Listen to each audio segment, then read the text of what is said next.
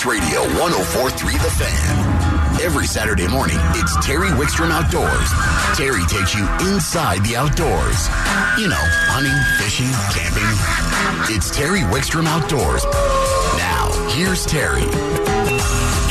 All right, we are back. Let's go right to the phones. And joining us, one of our favorite contributors. I just haven't said enough nice things about him lately. So we'll just let his ex- his expertise do the talking for him. Nate Zelinsky. Good morning, Terry. How are you? I'm doing good. You know, you never used to get this treatment. No, well, we're almost three quarters through the year of good treatment. Like I, I think we're so far past. We might as well just continue it for the whole year, so we can say for one full year, I got that amazing introduction. Well, we're gonna keep you waiting for the other shoe to drop. no, you know, all kidding aside, you've been a one of our you know longest contributors to the show. You're on every week. You cover fishing, hunting uh, with your Tightline Outdoors and Nate Zelinsky sites. You just you bring a lot to the show, and I may give you a hard time, but the knowledge you bring is not only well respected but well received by our listeners. I appreciate that, Terry. We uh, we all have a passion for the outdoors. We love it. I can say I live it to, to every second of my life. So if we can share that and get everybody else out there and make them successful and safe, uh, we're all about it. Hey, before we get into, I know you want to talk about where the elk are now and getting to first rifle, but thought I saw a picture of you with a pretty nice pronghorn. I did, Terry. I tell you, I had uh, an unbelievable opener of pronghorn. So myself and uh, it was great. A great friend of mine who's actually my cameraman on all these hunts uh, Chris, he had a tag. We went out there uh, and we had an unbelievable day on two absolute giant pronghorns. So uh, it, it was it was fantastic. We probably saw you know, 40, 50 bucks through the course of the day, uh, harvested two unbelievable bucks. One of the bucks, uh, not mine, uh, uh, cameraman Chris, uh, he shot shot a pronghorn that was just shy of 17 inches. It'll go book with a rifle, uh, absolutely giant. Then I shot a, a great 15 incher. So great, great day on the pronghorn. And honestly, it seems like the success has been kind of statewide on that. Um, obviously, that's a species that you know you're not necessarily tied to the rut. You're not necessarily tied to weather, but in general, our, our pronghorn population is thriving, and it seems like it was a very successful year on the pronghorn front. So excited to see that. You know, speaking of weather, this may be a good transition because I know you want to talk about the elk. We talked earlier about fishing with a couple of people and how the fall season hasn't had that more quick transition. Usually we transition to fall patterns. Uh, it's been sporadic. Some places have. It seems to be happening now. We're getting colder weather. Is any of that affecting what you're seeing with the elk? You know, it's it's great on the elk side. I mean, Terry, honestly, it's just one of those falls I love slower transitions. We talk about that in spring. When we have a slower transition, our springs are notorious from going from, you know, snow, snow, cold, nasty to 100 degrees and booming. Um, and I think the reason that this year has been so epic on the fishing side is we had a nice slow transition in spring. We had high winds, but it really was a mellow spring. It, it warmed up slowly. Our water temperatures warmed slowly, allowed all the spawning of all the fish happen nicely. And honestly, Terry, fall fishing has been epic so far. And I think it's because of that. You know, we haven't had any shocks. We haven't had any like mass migrations of fish. It's been a slower migration, which is a lot easy for anglers to keep up on. Um, so honestly, I, I love these slower kind of temperaments going in. It just it helps all the species slowly move to where they're going and allows the anglers to keep up with them as they're going. Um, and it just really makes for a for a good fall. So I'm loving the weather. And honestly, Terry, with the weather, you know, I generally speaking, I kind of like bad weather. You know, it brings on different stuff, but right now our elk are, are notoriously um, in full rut. We've seen this for about the last seven to eight years. Obviously, the, the increase in hunters during the archery and muzzleloader season in what we consider the prime rut for elk. Um, through that pressure, our elk are slowly learning um, to do a, a little bit of a heavier rut in the break between archery and first rifle. Almost every year, we offer anywhere between a 12 and 18 day break on the animals between the archery season and the first rifle season.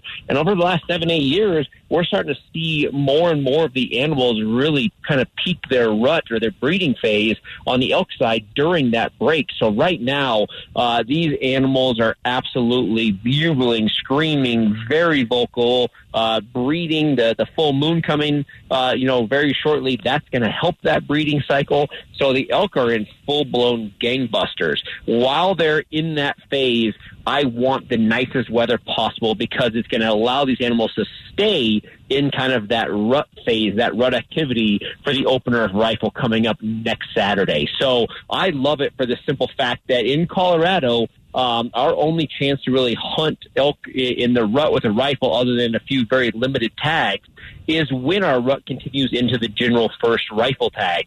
Um, so right now our weather's looking great. We cool off this week, but it's nice. You know, most places it's 50 to 60, lows dropping down into freezing point, but it's no shock last year we had a big shock. We had snow that came in uh, and really threw those animals out of that rut. The year before we had snow. So it's kind of been the, the theme lately to get a little bit of the snow front, like the Tuesday, Wednesday before that rifle, and it really pulls those big mature bulls away from the cows. You get your immature bulls coming in, but right now our bulls are in full rut as we speak. And I think with the forecast, I think we're we're warm enough and just kind of mellow enough to where I think at least for the first couple days of this upcoming season, we're going to have rut activity, which is really going to help out those first rifle hunters.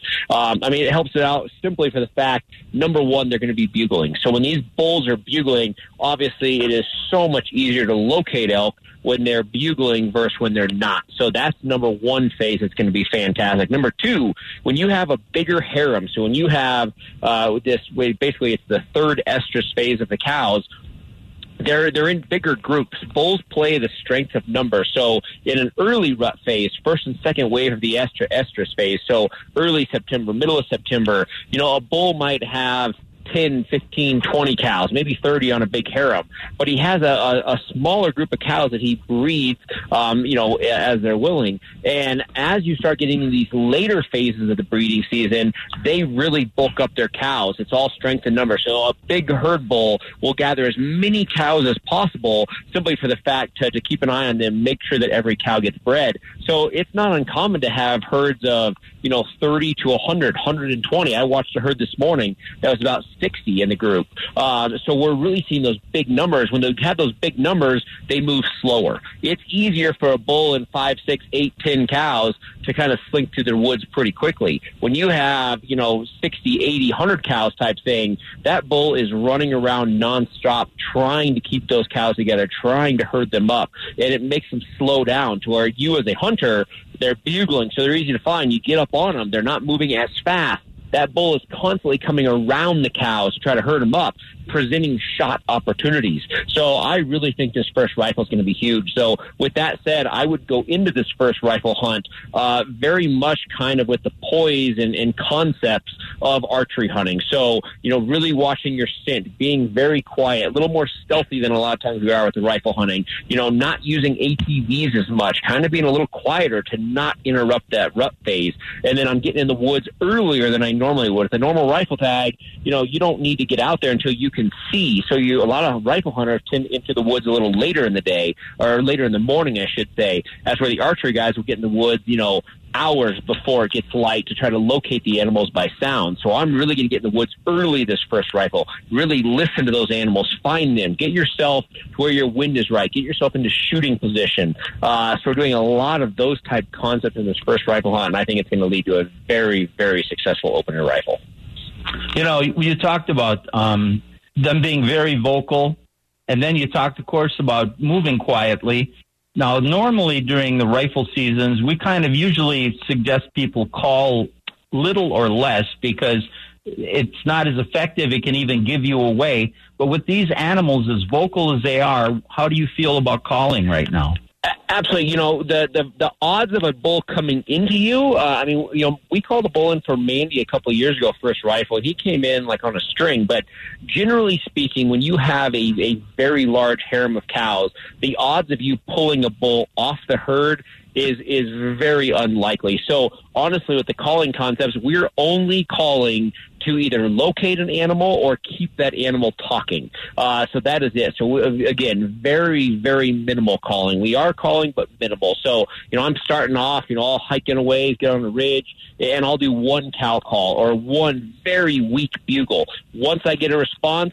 I mean, I am pretty much done. I am getting myself into position. If I'm in position, I need to kind of just make sure I'm right I might do one more, but it is definitely not the concept of calling them in. It is calling just enough to keep the animal vocal to where you know you're in that right spot. So that's really all it is. So uh, again, too much calling can definitely put them kind of on alert um, and can ruin some opportunities. So you are only calling enough uh, to keep these animals vocal, to know where they're at, get yourself in position, and get ready to make that shot. And then, like we always say, you know, they they learn very quickly on this first rifle that bugling is not the safest thing for them. So uh, the the talking, the rut activity goes away very quickly once the guns start going off. So you know, we always tell hunters really make the most of the first and second day of this tag. It opens on a Saturday. You know, you're scouting, you're putting all your energy today, tomorrow, throughout the course of this week. But we really encourage hunters to, to you know, play your best hand early off because,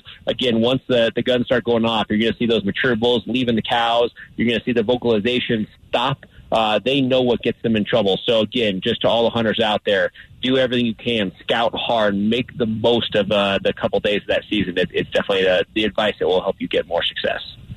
You know, with these large harems or large numbers of cows, there's also a large number of noses and ears. You have to be overly concerned with the wind and even sight because somebody's going to make you?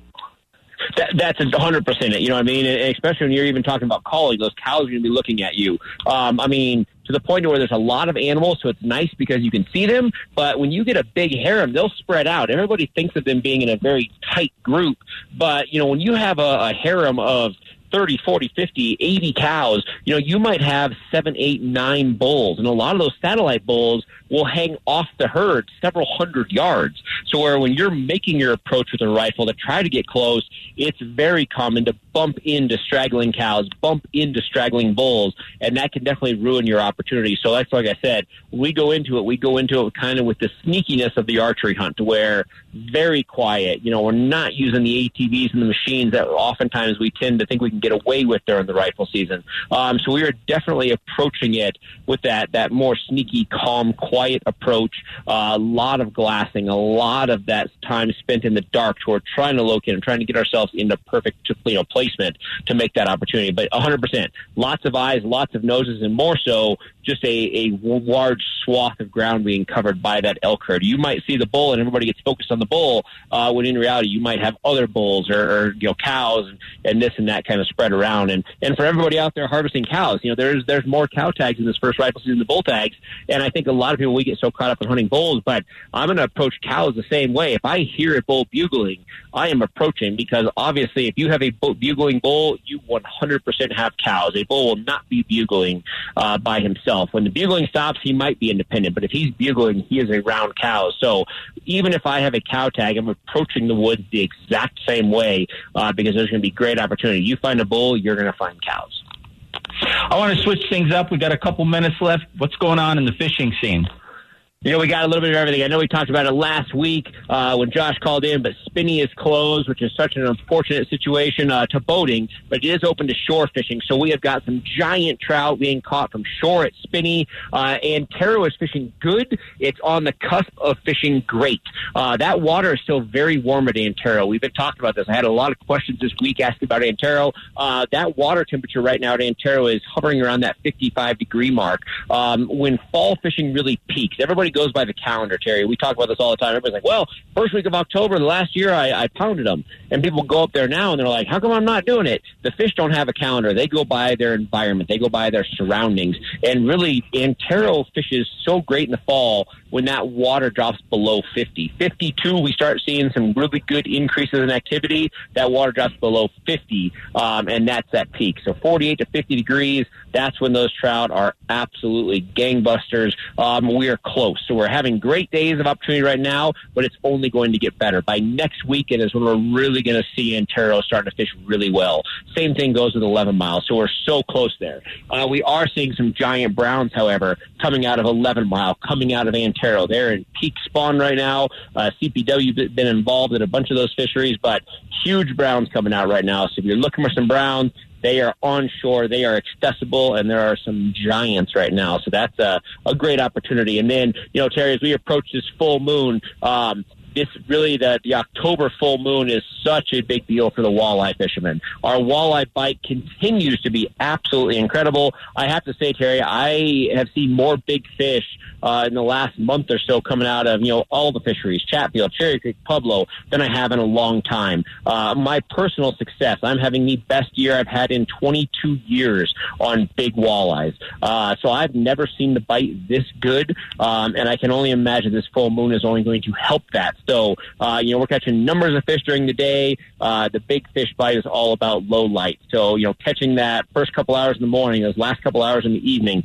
that low light period is producing some giant walleyes. Uh, so we're excited for there. And Terry, I have to say this week, um, I officially pulled out my ice gear to start getting it ready. So even though we're swamped with fall fishing and, and obviously the hunting in full swing, uh, we are not far from uh, getting ready to start the ice stuff. So everything is happening. Uh, you're just trying to keep up with all of it.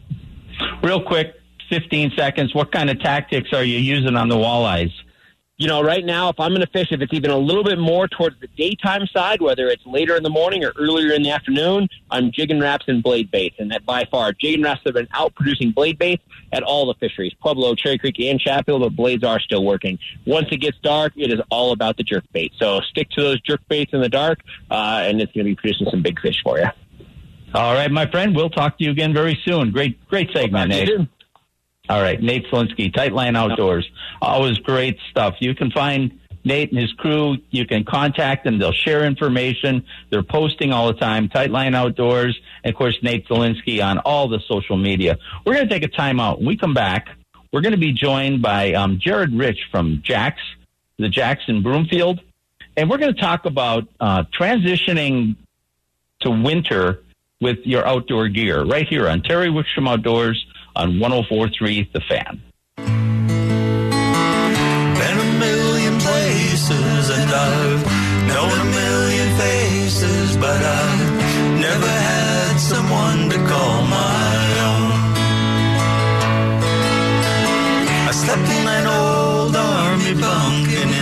Back You're listening to Terry Wickstrom Outdoors on 1043 The Fan. Of course, that uh, bumper music played was on the current EP out from Wickstrom and Dobrith. You can search us at your fav- on internet or at your favorite streaming service. And one of many songs we have out there. We have a new uh, single. We're going to do the photo shoot this afternoon for that. So anyone who listens to our music, I appreciate that. Also, we had a question on the text line if we're going to cover more on goose, uh, ducks, and pheasants. Um, Texter, if you go back about a week or two, I did a uh, a segment with Brad Peterson. You can find that on denverfan.com by going to my page and looking at the segment podcasts that are on the right hand side of the page. And we kind of gave an update and a view of what was going on with duck and teal. But we are going to be doing more duck in the next week or two, and pheasants also. We're going to have Ed Gorman, the biologist in charge of that. He's going to be coming out, and he will. Um, he's going to be going over the outlook in the areas that are better than others. But right now, let's go to the phones. And joining us from the Jax in Broomfield is Jared Rich. Good morning, Jared. Good morning, Terry. How are you? I'm doing great. You know, it's a beautiful, beautiful day out. We're going to get back in the 70s. We had a little shock yesterday of cold weather. But we're mm-hmm. going to get back in the 70s for the next few days. But winter is coming. I imagine in a store like Jax. Now, Jax has a couple different stores. They have their outdoor gear and their farm and ranch, and they have some combo stores. You're in Broomfield. That's a combo store. I'll bet you're seeing a lot of changeover on the goods out on the floor from what maybe people would buy in the summer to what they'd buy in the winter. Is that right? That is correct, Terry. Yeah, that cold weather is a stark reminder that winter is coming. So we are definitely stocked up here in the store in all of our apartments with lots of new winter stuff coming in.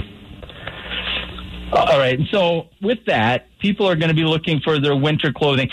Probably a great time to probably closing out a lot of summer stuff that you could buy for next year, but they're coming in for winter and, and a lot of people are just getting into the outdoors over the last couple years. Now they're they're new to understanding, especially in Colorado, the way weather and conditions can change so drastically. So you get a lot of people, especially in the apparel department, to come in and they just have a lot of misconceptions about winter gear and equipment. Yeah, that's pretty common. I mean, people make the mistakes of the comfort mindset that we kind of carry every day. You know, what we're comfortable in here, going to work, driving to the grocery store, things like that. But when you get out in the wild, things become a little bit different. You know, people make a lot of mistakes using the kind of common cotton things that they would wear, whether that's socks, underwear, um, tops and bottoms. You really need to think about moisture management, especially the weather gets into freezing uh, hypothermia can set in even up to 60 degrees Fahrenheit. So you really need to think about um, staying warm and managing uh, sweat and moisture. A lot of that comes down to base layers as well as the insulation you choose, whether it's synthetic, which can breathe, I'm sorry, warm when wet, and some other kind of decisions to make. Uh, but that's the biggest mistake that people make, I think, is, is choosing cotton. Really, we're going to benefit from things like wool and polyester and synthetics that are able to warm when wet. Got a little bit of static on your line, but I think we'll be okay. But you and I talked earlier, and I think one of the things that you and I agree on, and having done some search and rescue and uh, outdoor preparedness classes myself, we had a saying that cotton kills, and you hit on that pretty well. Um, I don't think people realize how badly cotton absorbs and then chills you if you sweat. And we're talking about people and on numerous outdoor activities. This could be hunting, it could be hiking, it could be snowshoeing, it could be just a casual walk up the mountains and the weather changes. I know I shared a uh, uh, an incident with you where I went I went snowshoeing and just left my cotton briefs on, and I preach against that. And then after I was done, about a half mile walk to the car, they were, I was so cold that Karen had to open the door for me. And you shared a hunting story that was very similar, didn't you? Yeah, well, it's a great example. Um, it doesn't take long for cotton to soak up, and if you think what it does, the reason we like it in towels is because it soaks up water and holds on to it.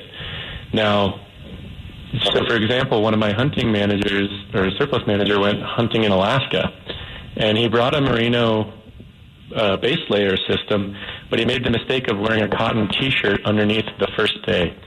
And in that evening, when it cooled down, he said he immediately got the chills, took off the cotton shirt, put the merino next to skin, and was warm, was warm for the rest of the week. However, that cotton shirt never dried. It stayed wet and intent for the entire trip. Take us through maybe the base, the layers, the two or three or four layers you suggest, and give us a couple brands or ideas of what you have. Perfect. Yeah, next to skin layer is one of the most important. Polyester is really great for moisture management, especially if you have a wick, like a, um, a waffle grid fleece or something that's going to allow steam to escape. And uh, merino wool is going to be just more comfortable throughout most of your trips, especially out here where it's dry. So most important is that next to skin base layer. Then you're going to want a breathable synthetics like a uh, fleece layer that's going to be able to breathe and be wet and warm. Then a puffy layer that's going to block wind and really lock in the heat, as well as an outer shell, whether that's a rain jacket or some kind of snow jacket. That will really help lock everything in. And you may not use all four. Well, if it gets below zero, you probably will. But you could use just the fleece and a protective outer shell or just a puffy and a base layer I mean, you can always plug and play. And the biggest thing out here in Colorado that people underestimate is layers. The weather changes fast out here, and it changes often. So you have to be flexible in being able to doff some of warmer gear if you're building heat and moving, as in hiking and hunting is a good example, where you may be stalking prey for a couple hours and building up sweat and heat, but then you may sit tight in the snow for a couple hours next. So you want to be able to balance for both moving and being stationary. Now, the Jack stores have a great variety of this type of clothing. I understand you have a big sale coming up. Is some of that involved? And share some of the brands you carry. Absolutely. So, especially in the apparel side, we are probably the best source for outdoor gear here in Colorado. We are the largest uh, family owned Colorado gear store. So, we have everything from Patagonian Kuhl to new brands like Fjällräven, Rad, and Big Agnes Clothing. It's going to offer a great, warm, uh, adventurous options. And so, what we're going to have I think we lost Jared on that. Jared, did we lose you finally? Is that what happened? Uh, no, I'm still here. I apologize for the connection. Do you have me? Yeah, we got you now. All right, my apologies for that connection. I was just saying that we have new brands coming in like Fjällräven, Prana, Kuhl, and then in footwear we're going to have Blundstones, Sorel boots coming up. We even have Socktober for Smartwool socks coming up. So there's doing a big promotion on Smartwool socks. And then as well, we're going to have Carhartt, Ariat, um, Gobi heated jackets, which is another new product for Jax where we have battery heated jackets and vests, as well as their camp chairs. And as well in camping, uh, something that uh, we have coming out now is the cross country ski selection, as well as our snowshoes. And a fun reminder, we do do rentals for cross country and snowshoeing as well. All right. You know, you mentioned the smart socks, Smartwool. Mm-hmm. Uh, my wife, my wife and producer Karen has. I got her some of those for Christmas, and now that's all she wears. She has just fallen in love, and I'm talking year round. I mean, in the summer when your feet would maybe sweat, she wears them, and they're more comfortable. And certainly in the winter, and they're they're not heavy. And you people, you got to find if you're too many people think think still think of wool as that old wool blanket, but that's not Yeah, what it's like at all, is it? Not at all. It's really soft. It's you like them more than your cotton pair of socks. They become more comfortable, and really the comfort level is moisture management. You know, I have a bunch of kids, so inevitably when I leave for work, they've soaked the bathroom floor. If I have wool socks, the smart wools, it immediately pulls the water off my foot, and I'm comfortable.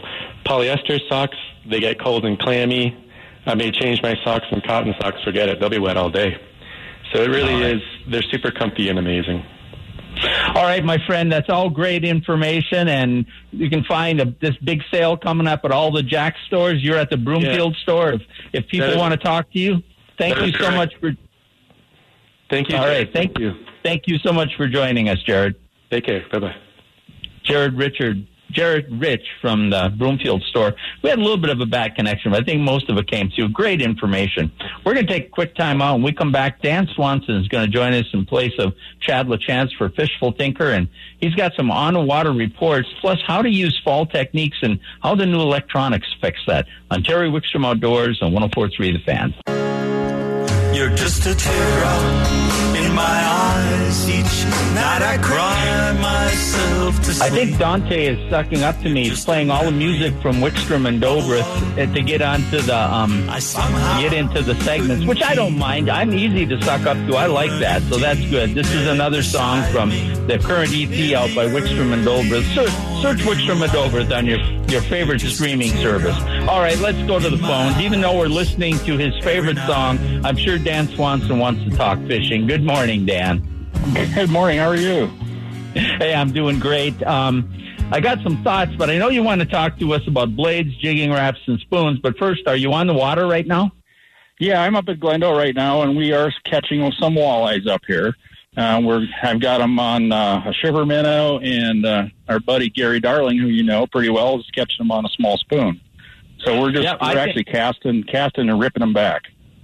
Yeah, well, we're going to talk about that. Well, that's, you know, I mentioned to somebody earlier that, you know, jigging spoons were just the fall go to bait uh, if you go back a couple decades ago. And then there was a lot of tournament fishermen throwing glide baits like a shiver minnow, a jigging Rap, a, a Johnny Darter, and, uh, and they weren't sharing it. And that kind of got out. And over the last decade, that has really taken off. In addition to blade baits seem to come in and out of style, and they're in the middle of a resurgence. But especially this time of the year, it can be a really effective tool, can't it? Oh, it definitely is. Uh, the fish right now are scattered on a flat. So when you're casting and ripping uh, with a glide jig, which you know something like a Johnny Darter, or a or a small spoon like the the Johnson Splinter spoons, and just ripping them across the bottom and just snapping snap jigging them. Basically, you can cover a lot of water that way.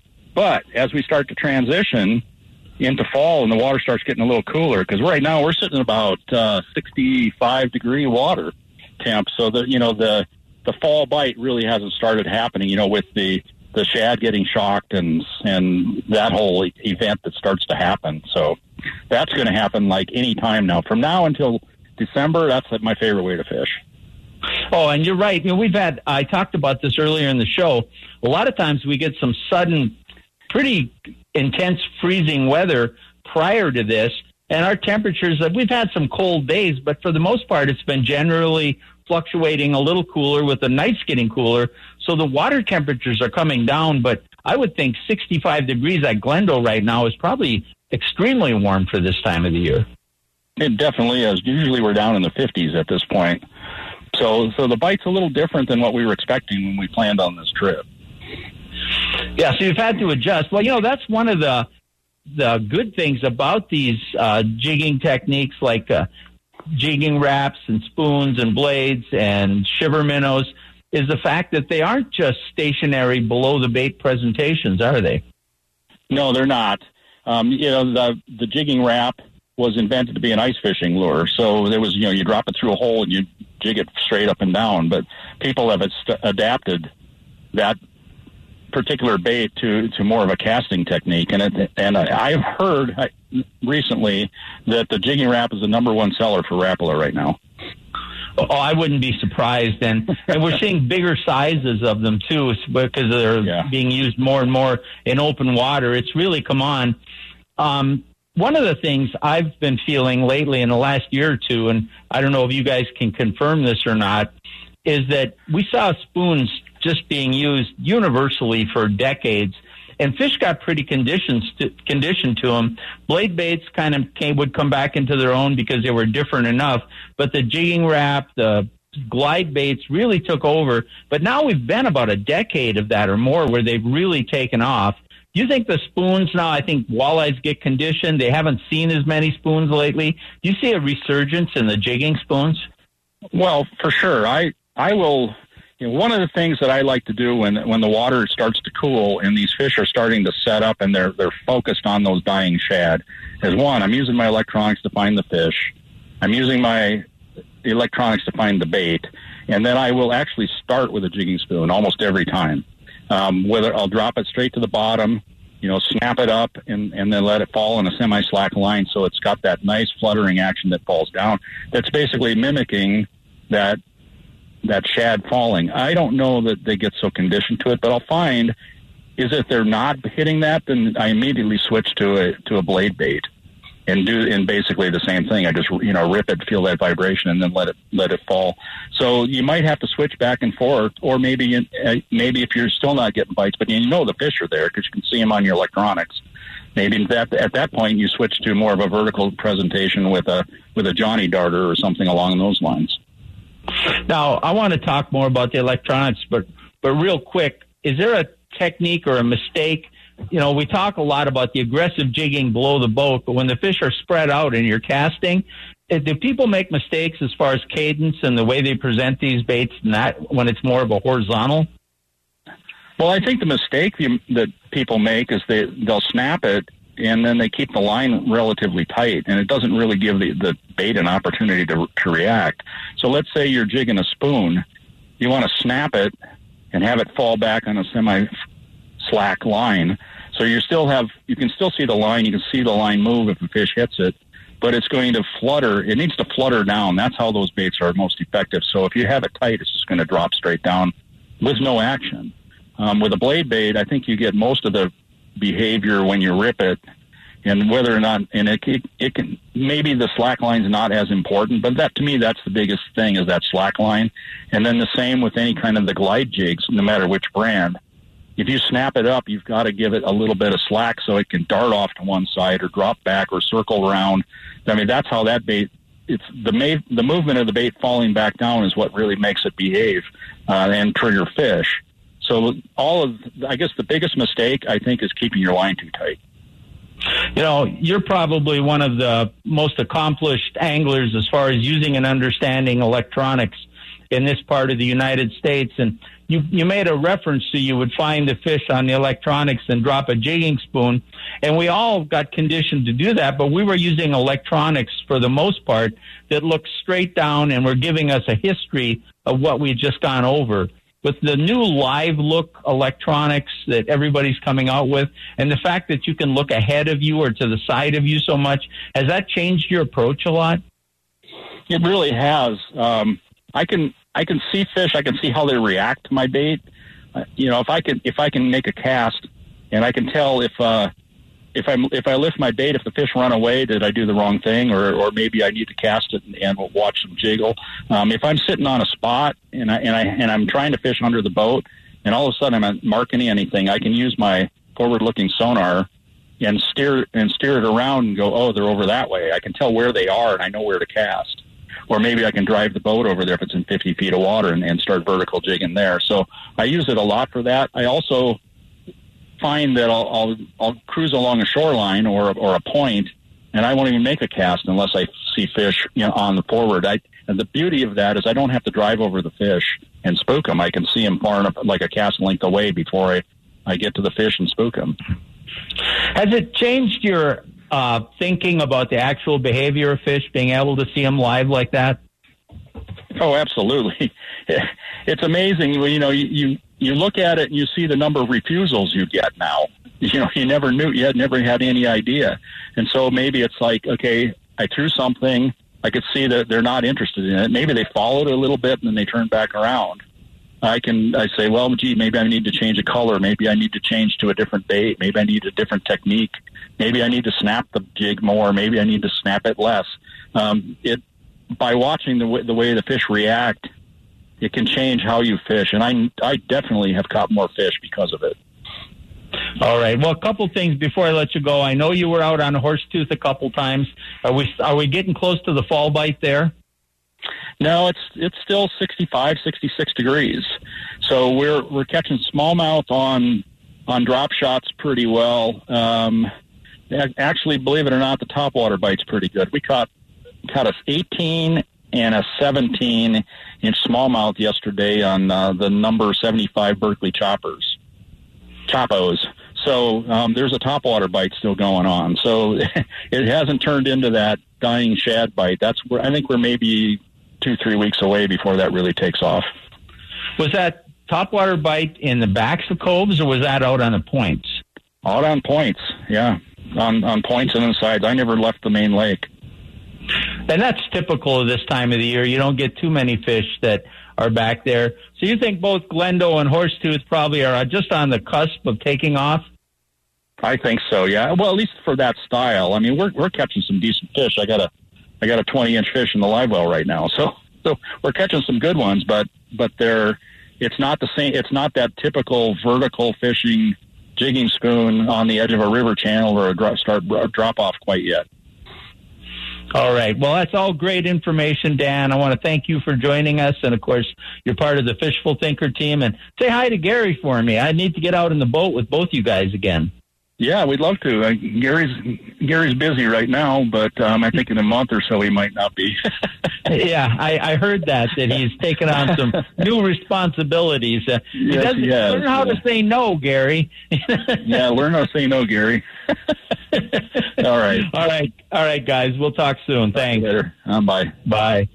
Great, great anglers, Gary and Dan. I go way back with them in the '90s when I was with In-Fisherman and they used to do seminars with me and um, they went on to fish the professional walleye trail. Just great anglers and great sources and great guys to spend time in the boat with too. Just good people.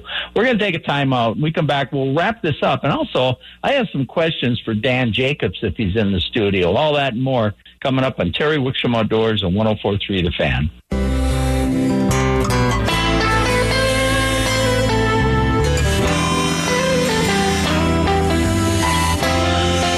Know, Dante, you're going out of your way to play Wickstrom and Dilworth music today. I really like that. I'm going to have to talk to your boss about giving you a raise. And uh, let's wrap a couple things up here real quick. Um, if, if you're heading out fishing, a lot of boat ramps are closing, so check and know before you go.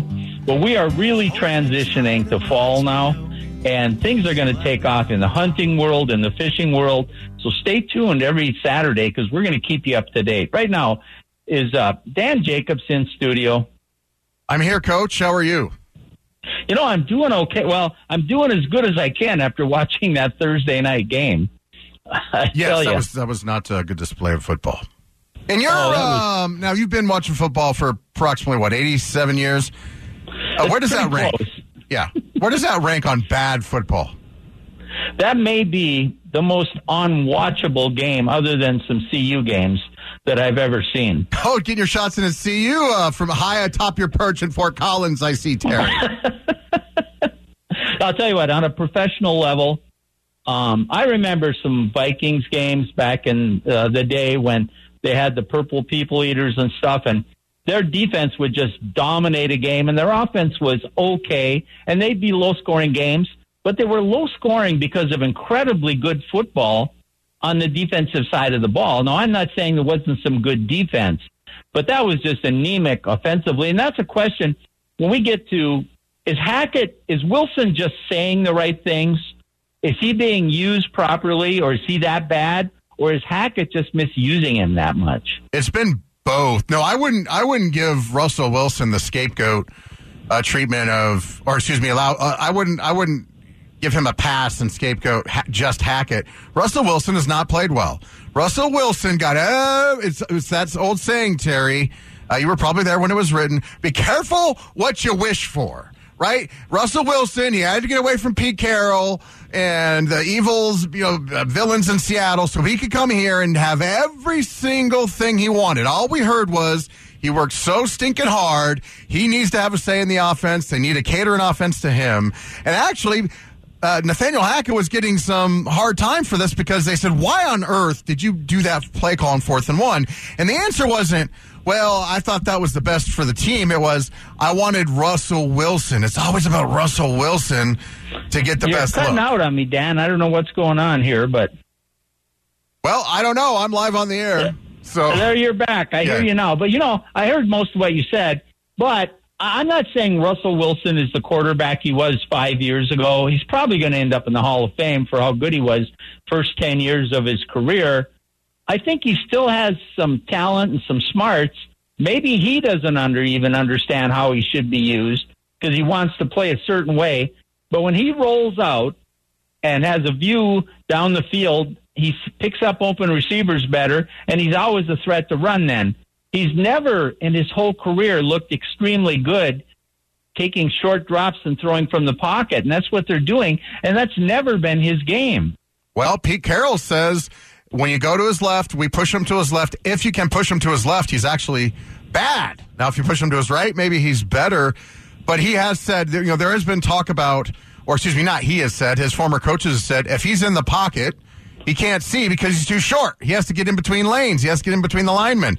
So a lot of the flaws seem to be bubbling to the surface at this point, Terry.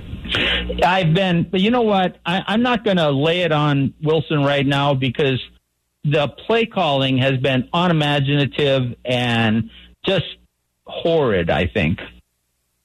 Right, but it's fourth and one, you know, or third down or whatever, and he's he's launching interceptions in the end zone. To, you know, essentially that was one of the huge reasons they lost the game. Russell Wilson is not playing well. He's not being accurate, and he's not making good decisions. I agree with you, but I think the play calling has really been horrid too. It has. And not you're not, good. and you're not at this point. You're not going to change the quarterback. Right, but I thought Pat Shurmur was the, the the the cause of all of our ills in the world the last couple years. You mean we have another play caller and he can't uh, do anything either? Well, I'm sure you're going to tell us all about it. I better let you go. Close this out. So are you fishing tomorrow? talk. Are you fishing tomorrow? Where am I fishing tomorrow? Actually, I have a grandson's birthday tomorrow. Okay. So I'm going to be doing that. All right, my friend, I will close this up so you can get started. All right. See ya. All right. Thanks to Karen. Thanks to Dante. We got another show in. We'll let the Eagles take us to sports and Dan Jacobs on 1043 The Fan.